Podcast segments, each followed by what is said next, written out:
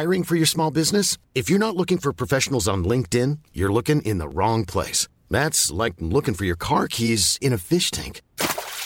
LinkedIn helps you hire professionals you can't find anywhere else, even those who aren't actively searching for a new job but might be open to the perfect role. In a given month, over 70% of LinkedIn users don't even visit other leading job sites. So start looking in the right place. With LinkedIn, you can hire professionals like a professional. Post your free job on linkedin.com/people today. Planning for your next trip? Elevate your travel style with Quince. Quince has all the jet-setting essentials you'll want for your next getaway, like European linen, premium luggage options, buttery soft Italian leather bags, and so much more. And is all priced at 50 to 80% less than similar brands. Plus, Quince only works with factories that use safe and ethical manufacturing practices. Pack your bags with high-quality essentials you'll be wearing for vacations to come with Quince. Go to quince.com/pack for free shipping and 365-day returns.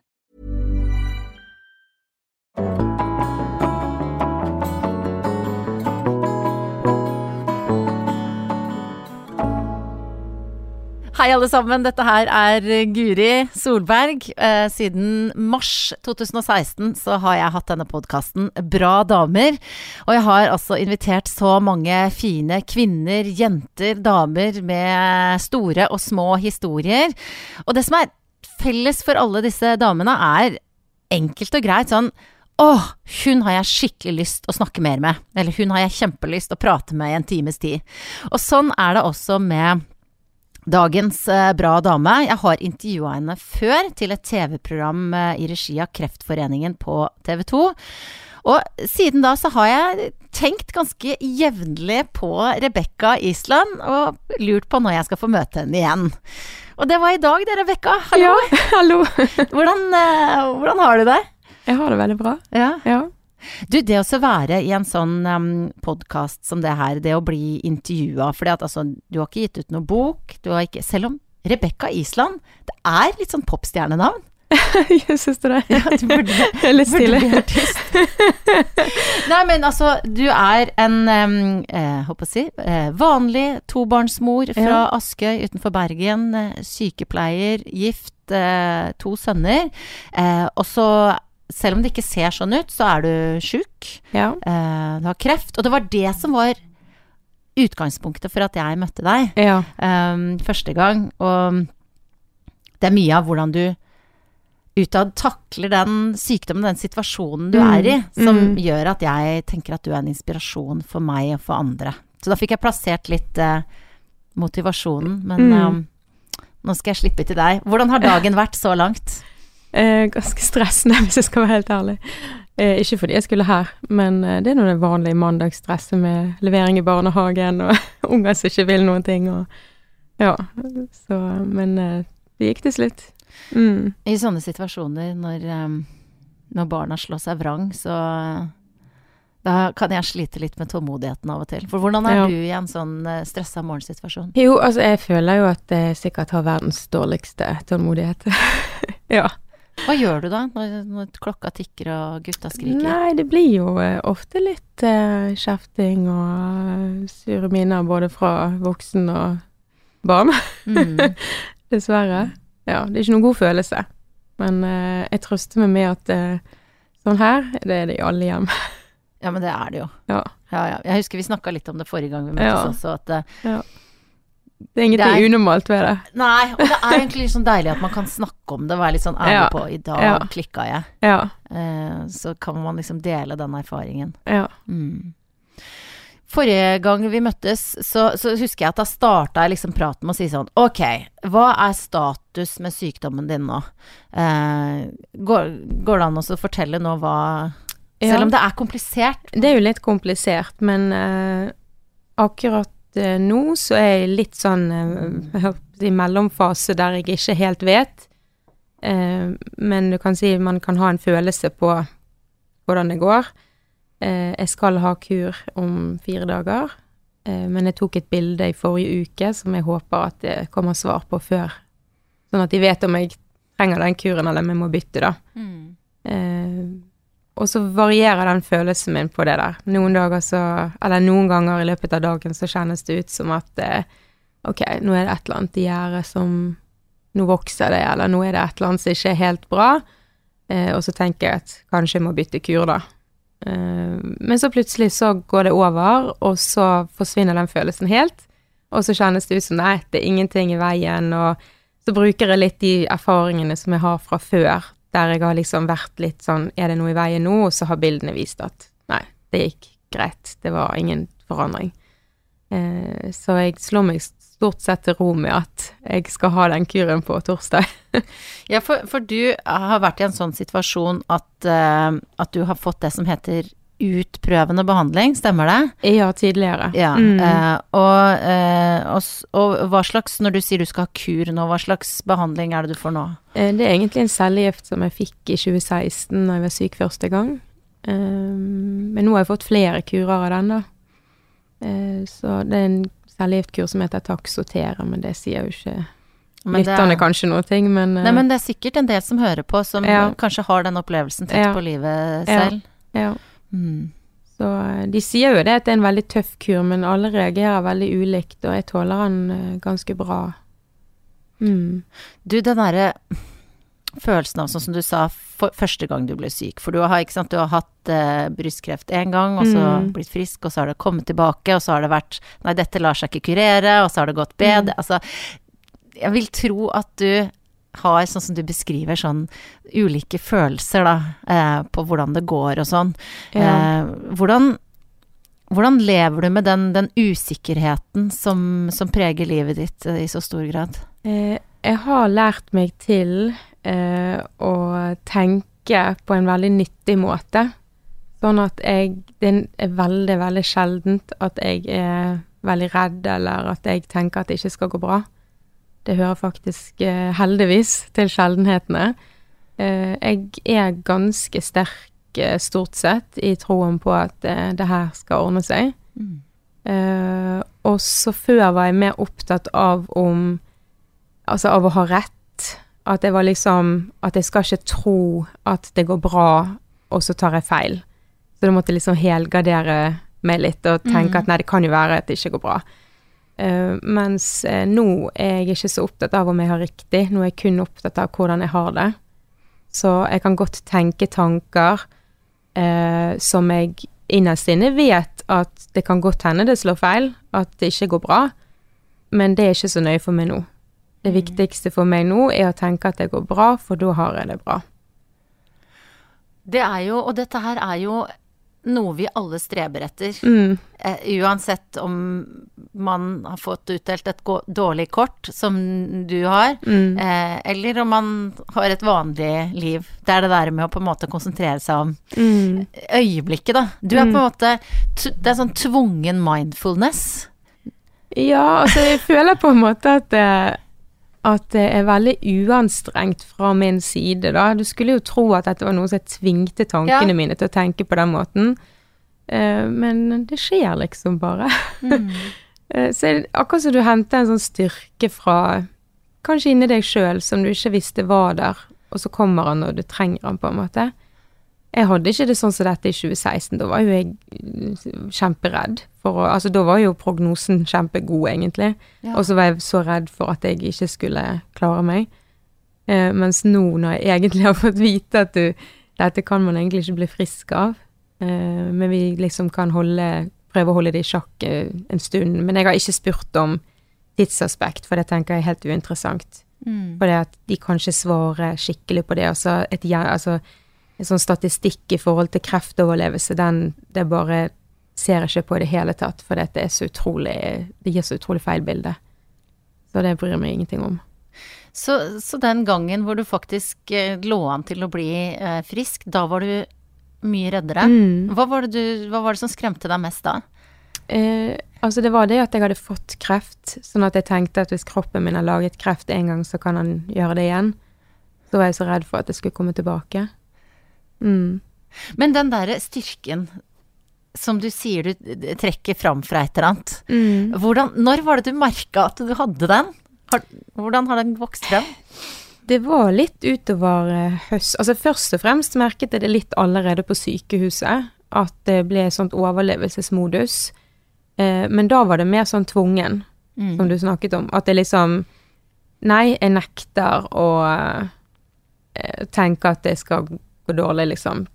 Det finns solskinshistorier alla steder så ja.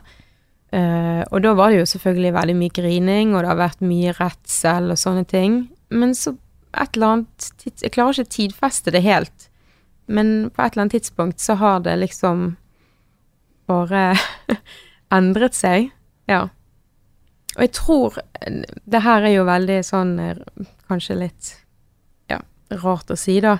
Men jag tror att en av de styrkorna för min del går på att jag har haft så många upplevelser och jag har hört så många historier nu att jag tänker att det finns mer mellan himmel och jorden vi kan förklara och att jag tänker att det finns något som är större än alla oss och att jag väljer att tro att akkurat så universum liksom ja, ska ta vara på dig och ska hjälpa dig och ja, det høres sikkert utrolig rart ut, men, og der igjen sier jeg, det er ikke sikkert at det er sant, men det hjelper meg å tenke det. Mm. Mm. Det er en fin tanke da. Det er en veldig fin tanke. Jeg synes det er kjempedeilig, for da føler jeg meg liksom tryggere. Mm. Når jeg tenker at det her ligger utenfor min kontroll, og det ligger utenfor egentlig alles kontroll, men jeg føler at det skal gå bra. Mm. Mm. Men er du blitt religiøs? Jeg har egentlig alltid vært, kan du si, en troende person, men jeg pleier å si at jeg er ikke sånn troende sånn som, jeg har min egen religion, hvis ja, du skjønner. Ja. Jeg er ikke sånn bibelsk religiøs. Jeg har ikke lest Bibel, men jeg vet jo om en del som står der, har blitt fortalt, og masse av det tenker jeg at jeg ikke kan stå for selv, og er uenig med. Og jeg synes at mye av det er ganske gammeldags. Så jeg vil heller si at jeg er litt spirituell. Ja. Ja.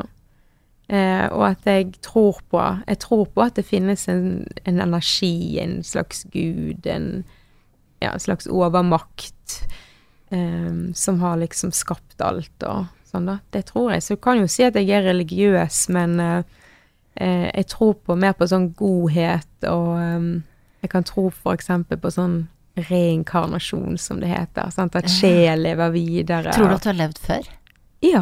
Har du noen følelse av som hva da? Nei, jeg har ingen sånn opplevelse eller følelse av det, men jeg er sånn som tror på at sjel er her og låner kroppen, og så når man dør så går sjel videre, og så er den i en dimensjon til den er klar til å fødes på ny da. Mm. Det er sånn jeg tror på.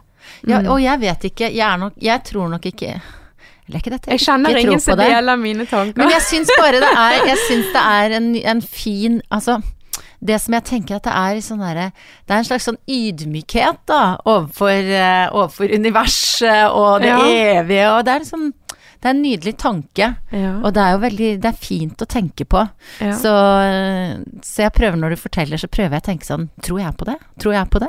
Men jeg tror jeg liksom vet liksom ikke helt. Nei. At man får vel kanskje noen sånne klare øyeblikk i livet hvor man kjenner liksom, hva man tror på og ikke. Ja. Men du sier du har hatt sånne noen opplevelser og sånn. Er det noe som det går an å forklare om, eller? Det blir jo veldig spesielt da, men... Dette blir jo veldig spesielt. Jeg vet jo ikke om jeg skal si det, hvordan jeg redigerer vekk. Nei, altså det var en periode i høst, jeg var innlagt på sykehuset, jeg skulle egentlig delta i Rosa sløyfeløpet her i Bergen. Ja. Jeg ble innlagt på grunn av at jeg hadde ingen immunforsvar og fikk en forkjølelse med feber og måtte ha antibiotika og sånn. Også på grunn av lungene og en hoste, og at det var liksom, de måtte utelukke blodpropp og sånn, tror jeg, i lungene, så tok jeg et setebilde, men så skulle jeg ta en oppfølgingssete av lungene, for de hadde jo sett at det var noe på lungene som de lurte på om var spredning, men de kunne ikke si det sikkert. Så slo de liksom sammen det bildet da, så jeg fikk tatt det mens jeg var innlagt, bare for fremskyndet et par dager, og så kom legen og sa at jeg skulle få opp mannen min da, at de skulle ha et møte med meg. Og da kjente jeg at shit, dette er ikke gode nyheter de skal komme med nå. Og da fortalte de at det på lungorna hade försvunnit då. Och som i utgångspunkten var en god nyhet, men då konkluderade det med att det var kreft då. Och att därför var det spredning och att det därför inte var möjlighet att kurera med då. Och då efter att mamma var gått hem den kvällen så var vi var ju skickligt lei oss. Och då husker jag att det liksom var en liten bön sån kär Gud och nu tränger jag all styrke som jag kan få här och visst det är någon sån här typ vad heter det för någon sån sån åndelig guide eller förfädre som passar på mig så tränger jag att de kommer nu och jag tränger ett tegn på att sånt att jag vet att det är någon här. Det sa jag sån höjt och jag hade enerom sen sen jag hade ingen immunförsvar och jag har inte fått vana att göra detta men då var jag lite sån helt knust på en måte. Och så la jeg meg til å sove, og det siste jeg gjorde var, vi har sånn elektrisk seng, alle sengene på sykehuset er jo det, så la jeg ned ryggen på sengen, og så hang jeg den elektriske på sengekanten da. Det var det siste jeg gjorde før jeg sovnet. Og så, når jeg våknet morgenen etter, og så skulle jeg spise frokost, så skulle jeg ta opp igjen sengen. Og da virket ikke den sengen. Och så blev det som snudde med och så då och då var stickkontakten dratt ut. Och de är skickligt sån du måste bruka all makt för då. De kan inte vara sån halvvägs inne då virker det inte. Du måste trycka det in hårt och du måste dra det väldigt hårt ut igen. Och då bara kände hurdan har den kommit ut så tänkte kan nattevakten ha tagit ut stickkontakten. Det var ju lite rart. Så jag levde ju helt fram till nattevakten kom på igen den samma kväll så var jag lite sån är det tegnet jag bad om eller är det nattevakten som har väl en märklig grund att ta ut stickkontakten det skulle ju inte vara någon grund för det så var det hon samma som kom på det och så jag spurte hon om hon hade varit inne men hon hade bara varit liksom inne och skickat och så hade hon hängt upp en antibiotika på mig då men hon hade inte brukt varken sängen eller tagit ut stickkontakten eller någonting och jag sov ju lurer på om jeg ikke fikk antibiotika da, at det var at hun bare hadde skikket inn døren, og husker ikke de detaljene helt. Men hun hadde i hvert fall ikke rørt sengen. Og da kjente jeg jo, det var det. Da fikk jeg litt sånn der, og så tenker jeg, ok, om ikke det er sant, om det var en tilfeldighet, så ja, så lenge jeg tror på det, og så lenge jeg føler at, ok, jeg blir faktisk ivaretatt her. Så det viktigste for meg er å føle den gode følelsen, skjønner du? Så du så det som en mulig tegn på at noen hadde vært der? Og... Ja, nå synes sikkert mange at jeg er veldig koko, men... Nei, Rebecca, det er nydelig. Altså, for det spiller jo, jeg tenker jo, det er som du sier, det spiller jo egentlig ingen rolle, men for deg så er det viktig å tenke da at det kan ha vært et tegn fra noen som passer på. Jeg trenger å ha noe sånt å tro på som er utenfor oss selv, som er større enn oss.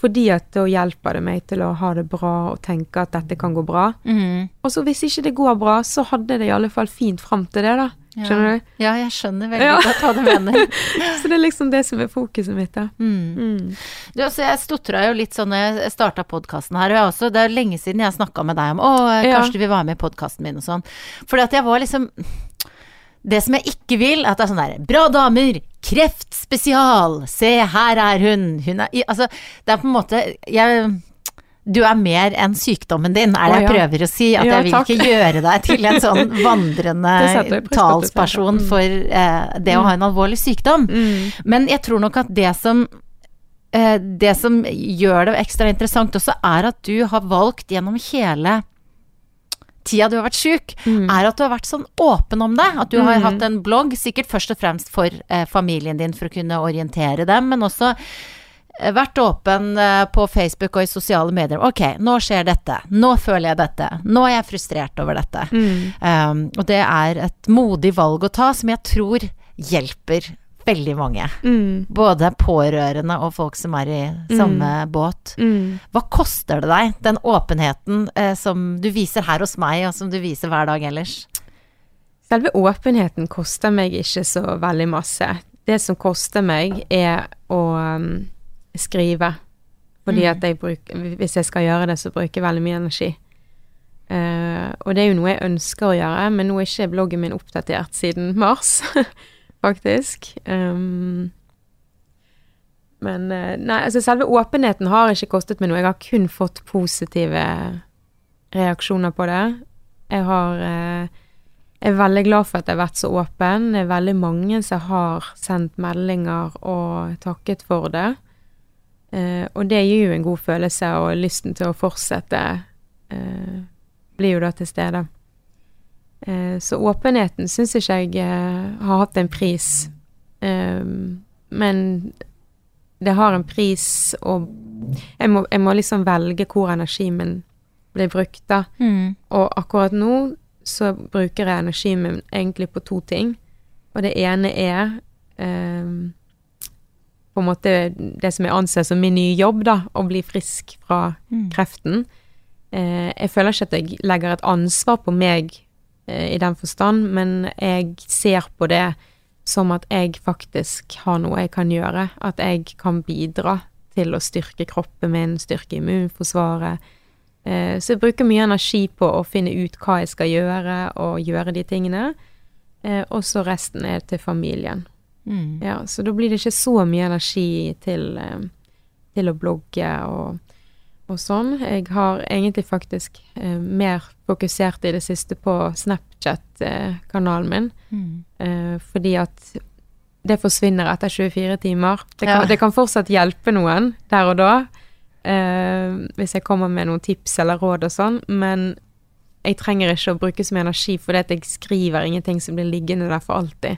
Så jeg føler ikke at jeg må produsere, eller at det liksom, det må være velskrevet, og at jeg ikke må ha glemt noe, eller skjønner du hva jeg mener? Jeg skjønner godt hva du mener. Så derfor så, jeg har ikke tenkt å slutte med bloggen, men akkurat her og nå så har den blitt litt nedprioritert fremfor de andre tre tingene da, kan du si. Ja. Men så kommer du hit da og bruker tid og krefter på å prate med meg.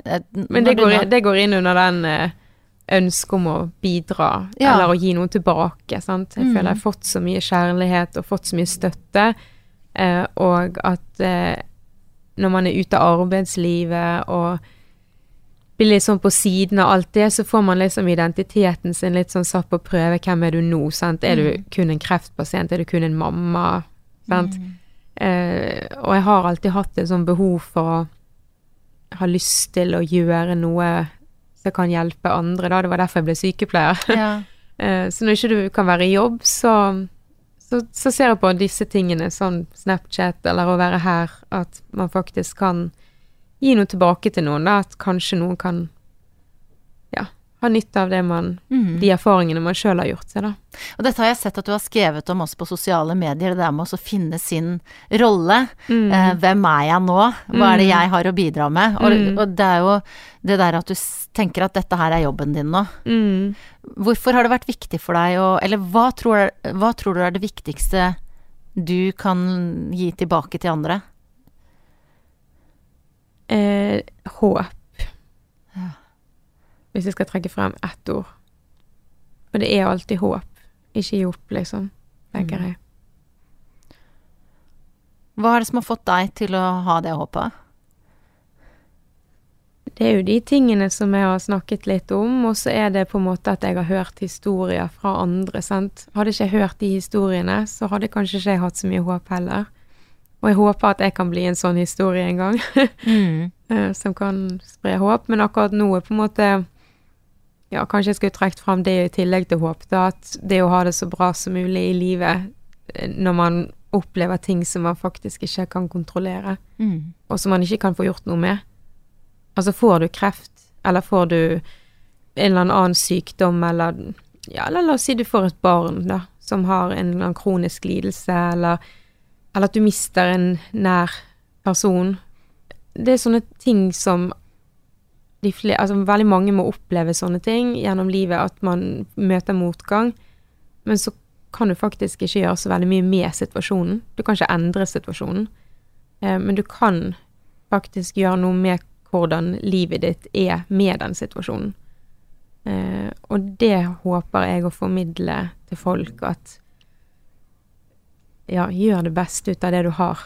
For det at du har liksom det ene livet da, og hvis du går helt i kjelleren og ikke kommer deg opp igjen derfra. For det er jo helt i orden å gå i kjelleren. De fleste vil jo gjøre det når man møter på en veldig stor utfordring i livet.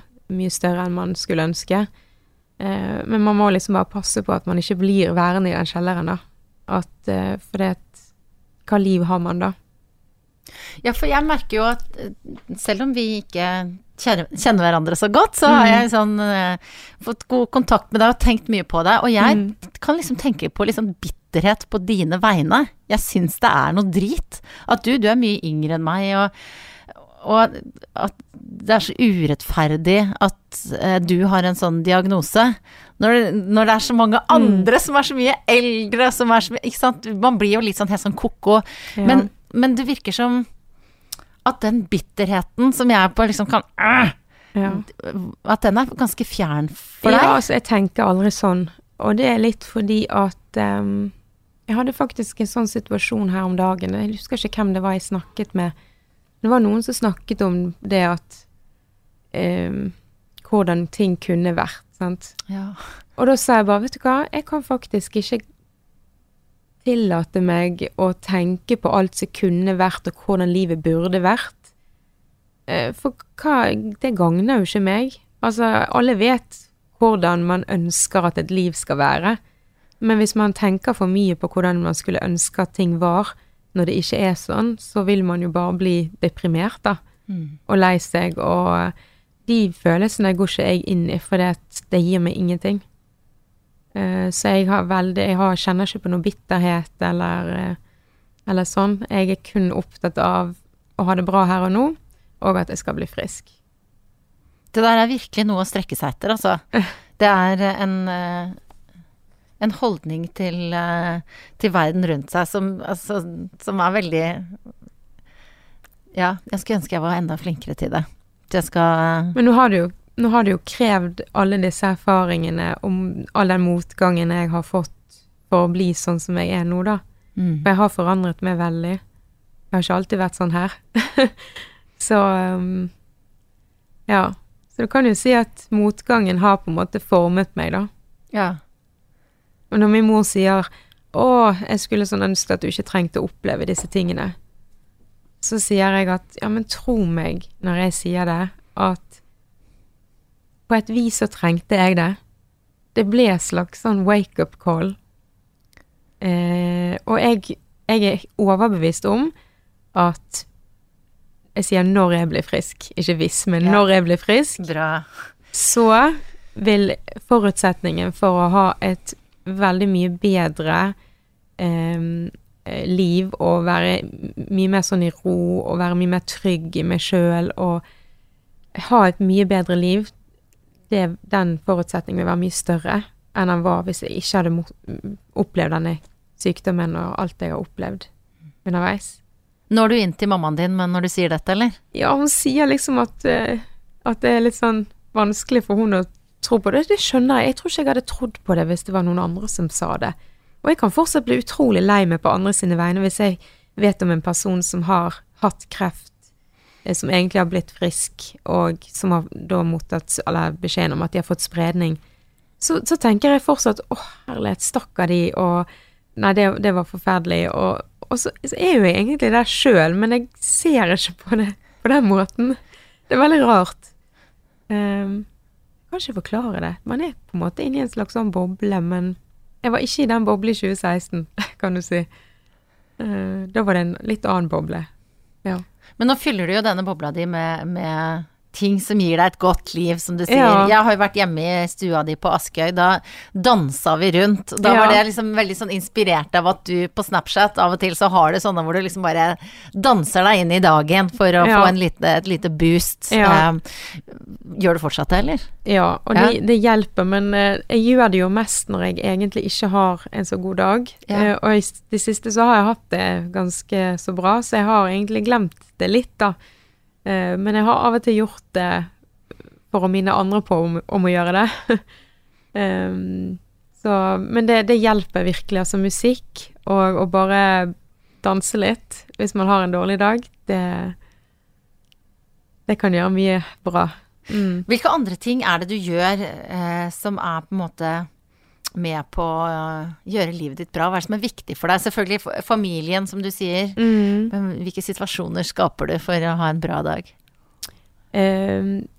veldig mye av tiden min går til denne her såkalte, jeg kaller det for hjemmekontoret, prøver å bli frisk. Men jeg må passe på at jeg legger inn litt sånn lystbetonte ting også.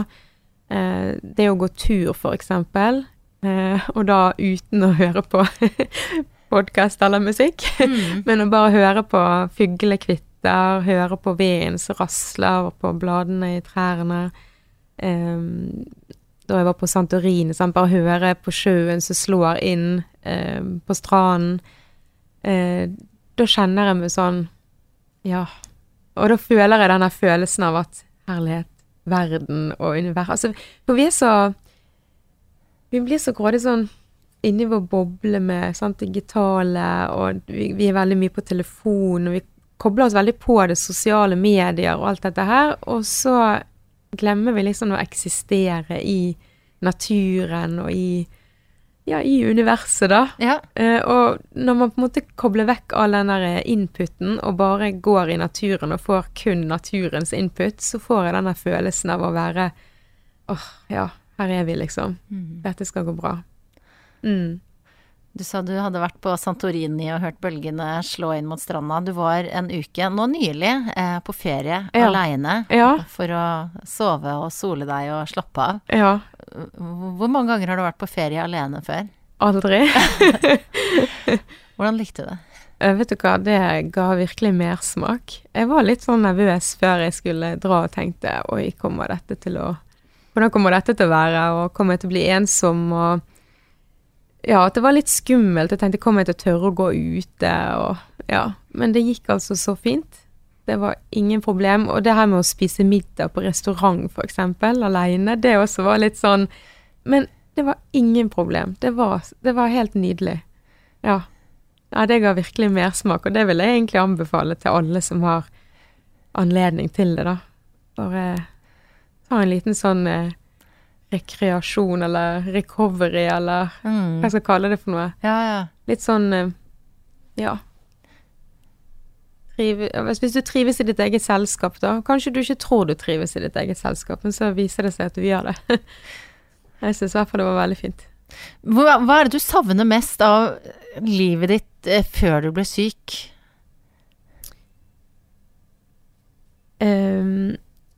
Jeg savner på en måte mammaroll uten sykdom. Ja. Den fikk ikke jeg ha så lenge. Hvor gamle var gutta dine da du ble syk første gang? 14 måneder, de tvillinger. Ja.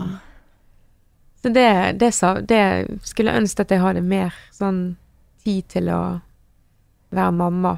Men nå kommer vi jo inn på det der igjen, som jeg, altså jeg skal ikke tenke hvordan det burde vært, for da blir jeg jo litt sånn trist, men... ja, synes vi jo, vi klarer oss ganske bra, men det er jo noe med det at når man har åpnet den døren til dødeligheten, hvis jeg kan kalle det det da, så vil jo enkelte ting aldri bli det samme igjen, for du har fått på en måte kjent på kroppen virkelig hvor dødelig man egentlig er, og hvor fort alt bare kan endre seg.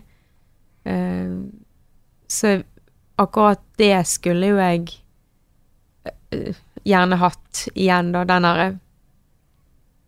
ja, det er en sånn barn, altså, jeg kan huske første gang jeg ble syk, at jeg kunne gå rundt på butikken, og så gikk jeg noe der, da, sant? Altså, livet gikk jo videre. Det var jo ikke sånn at jeg gikk og gren hele tiden, liksom, sant? Og det gikk jo og handlet, og gjorde vanlige, dagligdagse ting. Og da husker jeg at den gangen så kunne jeg liksom bli litt sånn misunnelig på de andre som jeg så rundt på butikken, sant? De var gjerne og handlet med barna sine, og da kunne jeg bli litt sånn misunnelig på den, så heldig du er som er frisk og som ikke har noen problemer. Men så tenkte jeg meg om, og så tenkte jeg, jøss, det er jo ingen som kan se på meg, at jeg har fortsatt håret mitt. Ingen som kan se at jeg nettopp har fått beskjed om at jeg har kreft. Ingen som vet om mine problemer når jeg går rundt her på butikken. Og da slo det meg litt at, ok, du vet faktisk ikke hva som foregår i andres liv. Det kan godt hende at mange av de andre som vandrer rundt her med handlevognen sin faktisk har store problemer.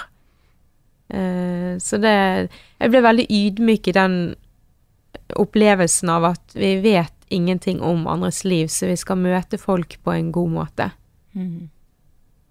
Jeg tenker mye på det der sitatet Nu klarar sig, husker det igen. Den där med be kind always. Be kind always, ja. Ja. Alltså att alla kämpar en kamp som du inte vet någonting om. Så man ska möta folk med respekt och vänlighet. Det har jag alltid med mig. Mm.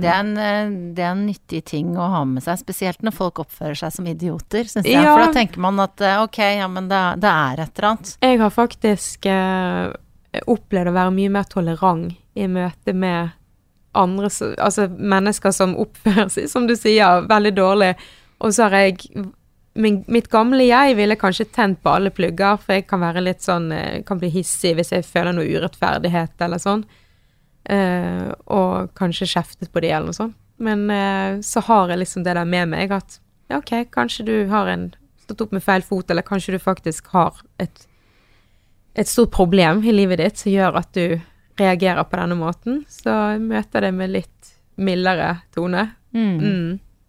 Ja, det är lurt det alltså. Det är inte alltid lätt att så huska på det då, men det är en lurt ting att ha med sig, tänker jag. Ja, och så hjälper det ofta då. De blir ju ofta, dessa kipe folka är ju inte liksom ondskapsfulla drittsäcker. Det är ju som regel hjälper ju lite, hvis man är lite rösare eller varmare, så lösnar det upp lite grann. Det är ju ett annat citat som är sån be kind to unkind people. They need it the most. Ja. Det er noe fint, synes jeg. Ja. Den har jeg med meg. Ja, men da kan jeg nesten, da var jeg sånn, nå skal hun faen meg kjenne at jeg skal være så hyggelig. Og nå skal hun kjenne hyggelig. Så skal jeg få dårlig samvittighet. For meg, ja. Men uansett da, det funker, det fine ting å ha med seg. Ja. Du är ju som en slags hälsoarbetare nu. Du hjälper, alltså du inspirerar och hjälper och upplyser oss runt dig. Men det är ju också det som var jobben din i utgångspunkten, var sykepleier. Ja, liksom nu har jag tagit till ett annat renhåll till på sig. Hur sannolikt är det att du går tillbaka som sykepleier igen, tror du? Det där är otroligt vanskligt att svara på. Jag tåler fortsatt stress ganska dåligt. Og stress er jo noe jeg føler er min fiende nummer 1 i forhold til å få, altså hvis jeg nå får tatt noen bilder på et tidspunkt, og så sier de, nå ser vi ikke noe mer, nå skal du få pause i særligheten, så må jo jeg være så ærlig og si at jeg synes det er veldig skummelt å trå inn igjen i et yrke som jeg elsker, med kolleger som jeg elsker og savner veldig, men som medfører så mye stress og tidspress at jeg er redd for at det skal komme tilbake igjen. Så det jeg er redd for kan ta lang tid. Da må jeg jobbe mye med det stressnivået og tåle det bedre. Jeg merker at etter all kreftbehandlingen i 2016 og nå i 2018 og 2019 at terskel for å oppleve stress blir liksom flyttet. Det märker det på med barna, och ja, jag känner liksom att okej, nu har jag faktiskt 113 i puls bara av att resa mig från stol och gå fickla med något liksom, så ja, jag känner att jag inte ska utsätta mig så mycket för allt för mycket stress. Och det är också därför jag har liksom inte brukt så mycket energi på blogg också, för det att jag känner när jag prövar att skriva att jag opparbeider meg et stress, så da er første pri nå å bli frisk, og så ja, og så må jeg holde meg frisk, og det er ganske krevende, så jeg kan ikke svare på det egentlig, hvor tid og hvor sannsynlig, og jeg vil jo prøve, men det kanskje jeg skal finne en ny vei, jeg vet ikke. Hva er det du drømmer om da? Akkurat nu så drömmer jag faktiskt om att bruka mina erfarenheter, och jag skulle, ja, så sant, det sa jag akkurat att det syns det är stress att skriva, men jag kunde faktiskt tänkt mig att skriva bok, jag kunde tänkt mig att vara föredragshållare, motivator, såna typer ting. Jag följt att det hjälp på den måten då. För det är nog med att finna en måte och ja, altså nu tar jag sorgen på forskudd om att jag inte vill vara i stand till att ha en vanlig typ av arbetsplats och sånt, men det är ju nog med det att de flesta arbetsgivare kanske tillby en flexibilitet som många kräftpatienter känner på att de tränger efter behandling. Sånt har du en arbetstid i 8 timmar så må du vara där i 8 timmar och du må ge hjärnan liksom. Du kanske går där för halv maskin liksom. Så och finna något som där kan jobba när formen tillåter det ja. och så att det inte är så långvarigt men att det kan slappa av emellan öktene på en måte. Det hade varit väldigt bra för mig tror jag. Mm. Är detta här tankar som alltså för det är sån spännande att tänka på. Kanske jag ska skriva bok, kanske alltså det är sån är det ting som gör dig inspirerad och glad när du tänker på dessa tingen där? Ja, men kanske mest lite stressad så jag tänker inte så väldigt mycket på det. Som sagt så är det liksom jag måste bruka energin på familjen och på att bli frisk först och främst. Och så har jag gått så dypt inne men jag har faktiskt spurt uppe på Vardesenteret då om jag kunde ja, hålla lite föredrag och sånt där då, men så snackat jag med fel person så har jag inte fått snackat med det igen då. Men det den tråden tänker jag ska ta upp igen då så att man kan kanske benytte ja, det man har lärt och upplevt och så kan man ge något tillbaka och göra något nyttigt när man på något sätt står lite utanför arbetslivet en period då.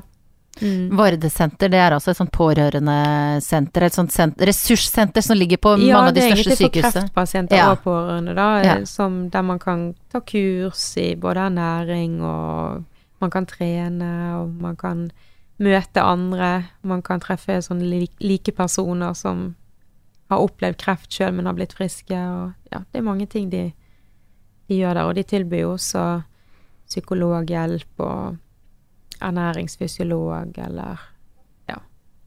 Säkert andra ting också som jag inte kommer på i farten men ja. Hur stor glädje har du haft av den hjälpen du har fått dessa åren när du har varit sjuk? Jag var där en del första gången jag var sjuk. Jag hade bland annat ett sminkekurs, ernäringsmatlagningskurs. Jag tränade lite när formen tillåt det och ungarna var friska och sånt. Men denna gången har jag varit där väldigt lite. Jeg har ikke, jeg på en måte føler at jeg så erfaren i gamen nå, at jeg har liksom ikke trengt på en måte å treffe noen, altså nå har jeg så masse nettverk med andre kreftpasienter, og ja, jeg har ikke trengt den hjelpen da på en måte, så mye denne gangen. Men när du säger du har varit på sminkekurs, är det då handlar det om att sminka sig när man mister ögonbryn och sånt ting? Ja, man mister ju vippar och bryn. Jag tänkte på det, du är otroligt nydelig sminkad nå, Rebecca. Åh, tack. Ja.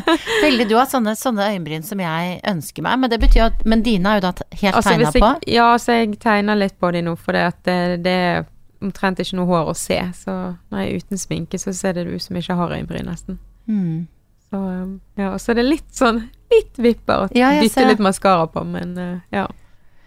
Det vi, altså, nå har vi jo vært innom liksom tema som liv og død, så virker kanskje overfladisk, men hvordan har du opplevd det? Du har også parikk, som du spurte meg, skal jeg ha på parikk eller ikke når jeg kommer? Jeg bare, det må du bestemme selv. Hvordan den utseende biten av, altså bieffekten av behandlingen du går gjennom? Det har jo veldig masse å si for hvordan man føler seg, ja. Hvordan man ser ut. Det kjenner vel de fleste på. Men nå er det jo kanskje de færreste som får oppleve det, og så mister så mye vipper og bryn og hår at de ser ut som en skygge av seg selv da.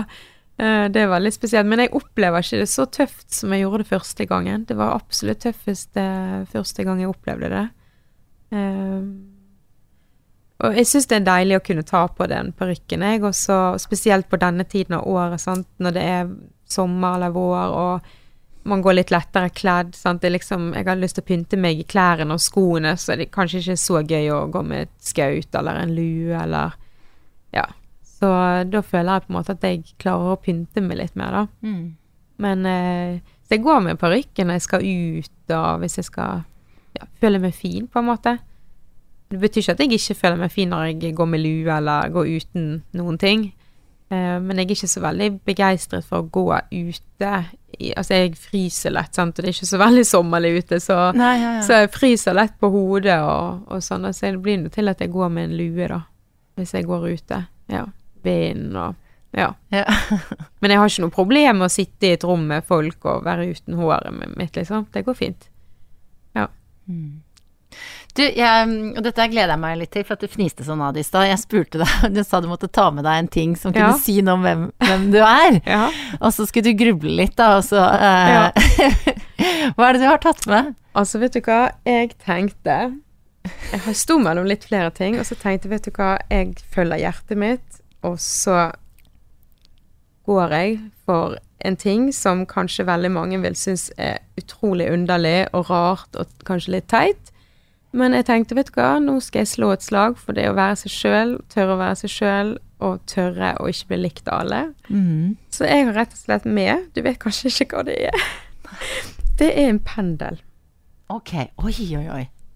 Det veldig alternativt. Ja, men altså, det spørs, jeg ser et fint smykke, men forklar hva dette her nå. Det her, altså, jeg må jo bare forklare hvorfor jeg valgte å ta den med, på en måte. Og det fordi at jeg så lenge jeg kan huske, så har jeg, og det litt rart når jeg jobber I et yrke som veldig basert på det vitenskapelige og alt som kan forskes og bevises. Så jeg, det ikke mange I min omgangskrets som deler mitt sånn alternative livssyn og sånn, men jeg har så lenge jeg kan huske alltid vært opptatt av det som ikke kan forklares, og litt sånn, hva skal man si, overnaturlige ting kanskje. Men så har jeg glemt det egentlig litt, og det sørget kreftsykdommen for at jeg kom på at jeg hadde denne siden ved meg. Og I mars så var det altså en venninne av meg som sendte, hun den eneste nesten jeg vet om som opptatt av sånne ting også. Hun sendte meg et bilde av at det skulle være alternativmesse I Bergen. Og det har jo det sikkert vært I mange år, og jeg skjønner ikke hvorfor jeg ikke har gått på det. For dette jo en litt alternativ person. Men jeg bestemte meg for at det skal jeg gå på I år. Og målet mitt med å gå der, det var å snakke med en klarsynt person, for å liksom høre litt om. Gjorde du det? Ja, for jeg følte at jeg stod litt fast, at jeg vet ikke hvor veien går. Jeg har følt at kreften har ledet meg inn på en ny sti, og den litt gjengrodd, og jeg ser ikke hvor jeg skal. Så jeg tenkte, nå må jeg få snakke med noen som ser litt mer enn det jeg ser, det kan fortelle meg litt, hvor går veien nå? Så jeg gjorde det, og så fikk jeg den her. Og ble forklart at den kan du bruke til ja-nei-spørsmål, men ikke liv og død, og ikke kjærlighet. Så jeg sa, det helt greit. Og så begynte jeg litt sånn I det små, og så har jeg fått veldig mange aha-opplevelser, der jeg har tenkt, det her var litt sånn mind-blowing, hvordan kan den gi deg svaret, og så... Men går det an å teste nå? Jeg vet ikke. Hva skal vi teste? Vi stiller et ja-nei-spørsmål. Og så må du liksom, så går den til, hvordan vet du om det ja, eller hva? Ja, det har jo jeg på en måte spurt om først da, så når jeg spør hvordan viser du ja, så går han liksom frem og tilbake fra meg. Og så når jeg spør hvordan viser du nei, så går han liksom på tvers da. Så det ja, det nei. Ja, og dette her jo ikke farlig, men jeg har hatt veldig stor glede av den her, fordi at den styrker troen min på at det noe vi ikke kan forklare, og på at det noen ting som passer på meg og hjelper meg på veien. Så denne bruker jeg til alt nå, både fra hva jeg skal spise og ikke spise, hva kosttilskudd jeg skal ta, jeg bruker en del sånne eteriske oljer, spør han om hvilke jeg skal bruke og ikke bruke. Så det helt sånn konkrete ting. Ja, men hvis vi sier sånn, skal Rebecca ta, eller du må spørre deg om du skal ta deg en is på veien hjem. Jeg pleier også å skrive ting på lapper, og så ligger det, men nå har jeg ikke noe lapp da, men skal jeg spise en is på vei hjem? Det litt sånn rolig bevegelse. Jeg jo veldig redd å bevege den selv, altså. Kanskje du må finne svaret selv. Nei, altså det jo litt, det sikkert I mangens øyne utrolig sært. Men jeg går all in for det som hjelper meg I hverdagen, så da går jeg for det. Og så tenker jeg at alternative ting, det sånn som, da kommer det en del sånn, da kommer det litt motbør. Men det får jeg tåle. Hva tror du det kommer en storm mot Bra Damer nå? For Nei, jeg tenkte ikke mot konsertet her, men mot... Så jeg slipper til en sånn kvakksalve. Nei, jeg synes det spennende. Veldig ja, altså jeg har alltid synes at sånne ting litt spennende, og spesielt når jeg kan fortelle et eksempel da. Jeg har jo en del sånne vitaminer og mineraler og kosttilskudd og sånn. Og så hadde jeg blant annet B-vitaminer og jern i hvert en sånn boks. Jeg har hatt mangel av begge deler tidligere. Og jeg hadde mange andre ting også da, men jeg spurte liksom på hver enkelt ting om jeg skulle bruke det eller ikke. Og den sa konsekvent nei hver gang jeg spurte. Og jeg tenkte, det kan jo ikke stemme, jeg trenger jo sikkert dette. Men nei, han sa nei. Ok, får bare la være å ta det da, tenkte jeg. For jeg stoler jo på han. Og så gikk det en stund, og så var jeg hos en lege og tok blodprøvestatus, blant annet av mye vitaminer og mineraler og hormoner og masse forskjellig. Full status. Og da, når jeg fikk de svarene, så viste det seg at jeg hadde faktisk for høy B12, og for høyt nivå av jern. Helt utrolig, kan ikke forstå det. Men det var det, og det tydeligvis så ga kroppen min et svar om at jeg skulle ikke ha det tilskuddet. Og det skjønte pendelen. Det høres jo helt sprøtt ut, men det ikke den eneste opplevelsen jeg har hatt med den. Det har vært også at den sier at jeg skal ta for eksempel noen oljer jeg bruker, og så husker ikke jeg hva de gjør. Så når jeg leser om de, så det faktisk akkurat det jeg trenger. For eksempel for å få hjelp til å danne nye hvite blodceller, som immunforsvaret mitt. Sant? Når det kjempelavt, så har den sagt at jeg... Og det har ikke jeg visst om de... Altså det blir litt sånn sært dette her men, ja, men det ikke skepsis du ser i ansiktet mitt, det undring ja. men det var så bra at du tok det med og står for, din for tro det. På pendelen ja, og det beundrer det. Jeg Rebecca som jeg beundrer resten av deg men siden den ikke ville gi meg noe ordentlig svar nå så har jeg til slutt 3 sånne ganske enkle spørsmål som pendelen sikkert kunne tatt men jeg tar den til deg i stedet for ja. Det ene hva spiste du til frokost i dag? I dag spiste jeg en smoothie som laget av bær, grønnsaker og noen kjerner og frø og, ja. Og det en del av prosjektet ditt for å liksom, gjøre det du kan for å bli frisk? Ja, sørge for å få masse næringsstoffer. Hvor lang tid brukte du på å finne ut hva du skulle ha på deg i dag? Kanskje... mellom 5 og 10 minutter. Rebecca en veldig stilig dame, hadde en liksom svart topp og så en sånn, og hva heter det rutete mønstret her? Hundetannsmønster, tror jeg, på jakka. Den var veldig kul. Og som tidligere nevnt, veldig, veldig elegant sminket. Vet du hva det neste spørsmålet Ja, det har jeg gruet meg til. Rebecca har nemlig hørt på podcasten min, som vet at jeg pleier å spørre om når hadde du sex sist? Ja, og dette her har jeg faktisk snakket åpent om på forhånd i medier at jeg gruet meg til det spørsmålet men så tenkte jeg du har snakket om det på Snapchat? Og så tenkte jeg, vet du hva jeg jo litt sånn for å bryte sånn tabuer og sånne ting så, for jeg var litt sånn først ok, det lenge siden vi har hatt sex, hva skal jeg svare når Guri Solberg spør om det der? Og så tenkte jeg, da må vi skynde oss å ha sex, sånn at jeg kan si at vi har hatt det. Men så tenkte jeg, vet du hva, det skal jeg faktisk ikke gjøre. Nå skal jeg være ærlig og si, får du sjokk, juli 2018. Det snart et år siden, det. Ja. Vi kan gjøre andre ting på en måte, men det jo noe med hvordan den kreftbehandlingen påvirker meg, hormonene mine, så det påverkar liksom både lyst och tillstånd hållt på att se där nere så det är inte sån kämpe lystbetont där kan du säga. Nej, det förstår jag. Därför så syns jag också att det är inte så många som snackar om så tänkte jag att det ska jag ta upp. Ja, det nettopp det at det var nydelig gjort av deg Hva sa han da? Det var det første jeg spurte han om Jeg var jo på Santorini når du spurte om jeg kunne være her Så snakket jeg med han og sa kan jeg være ærlig? Eller skal jeg, hva tenker du? Synes du det dumt om folk vet det liksom? At det går litt trått der? Nei, det synes han var helt greit Så ja Så jeg hadde ikke sagt det hvis det ikke var greit for han da. Nei, og det veldig bra. Og det, men jeg tror nok at det... For den blir jo nysgjerrig. Vi er åpne og snakker mye om sånne ting, så det... Ja. Og jeg skjønner jo at det, man skjønner jo det at det, når det skjer så mange ting med kroppen din, og at du bruker energien din på å bli frisk da, og ja. At ting ikke sånn som det vanligvis ja. Men det jeg blir nysgjerrig på, eller som det virker som utenifra da, at at du og mannen din, det et stort spørsmål, men dere virker så solide. Ja, jeg føler det, at vi har en veldig solid grunnmur, og at det skal mye til å rokke ved det vi har på en måte.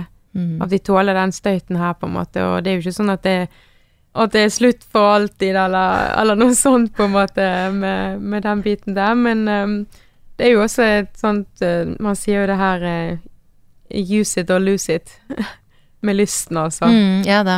Så det jo på en måte noe med at man må kanskje bare bygge den fram igjen på en måte, og hoppe litt i det da. At når etter hvert så tiden går, så blir det kanskje bare en sånn vane å ikke ha sex på en måte, sånn at man kanskje må bare jobbe litt med det. Men nå har vi jo jobbet med så mye annet, så det har liksom kommet litt i bakleksen da, kan man si. Men satser jo på at det, ja. Og nå det jo, går jo mot en litt sånn bedre årstid da, så det jo ikke bare selve kreftbehandlingen, men også følgene av den, sant? Fordi at jeg har gjerne hele høsten og frem til slutten av februar, så gikk jeg på en kur annen hver uke som gjorde at jeg hadde null immunforsvar hver 14. dag. Og det var jo alltid forkjølelser og vondt i halsen og feber, eller ikke alltid feber da, men ofte, som gjorde at jeg måtte på sykehuset og teste. Og det har liksom vært mange ting som har liksom jobbet litt imot det da, kan du si. Mm. Så det går jo mot litt bedre tider nå da, på denne tiden av året. Mm. Ja. Jeg truer på dette, Rebecca. Takk for at du så åpen. Jo, jeg en åpen person, så det Nei, det det jeg digger med deg. Og jeg så glad for at du ville være med i podcasten min. Ja, tusen takk for at jeg fikk komme. Det var jo, jeg synes det var en ære å bli spurt, så... Takk, du og pendelen din. Takk for at dere kom. Og så ønsker jeg deg alt godt. Selv om det viktige som jeg la meg inspirere av deg her og nå. Her og nå. At dette blir en bra dag, og så får vi ta morgendagen og etter der etter hvert. Men jeg ønsker deg alt godt. Tusen takk. Takk skal du ha.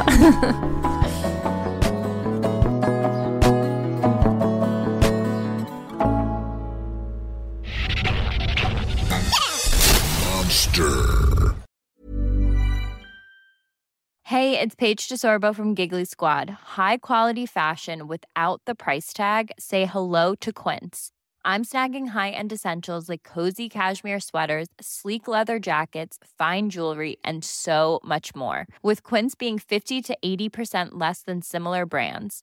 And they partner with factories that prioritize safe, ethical, and responsible manufacturing. I love that. Luxury quality within reach. Go to quince.com/style to get free shipping and 365-day returns on your next order. Quince.com/style.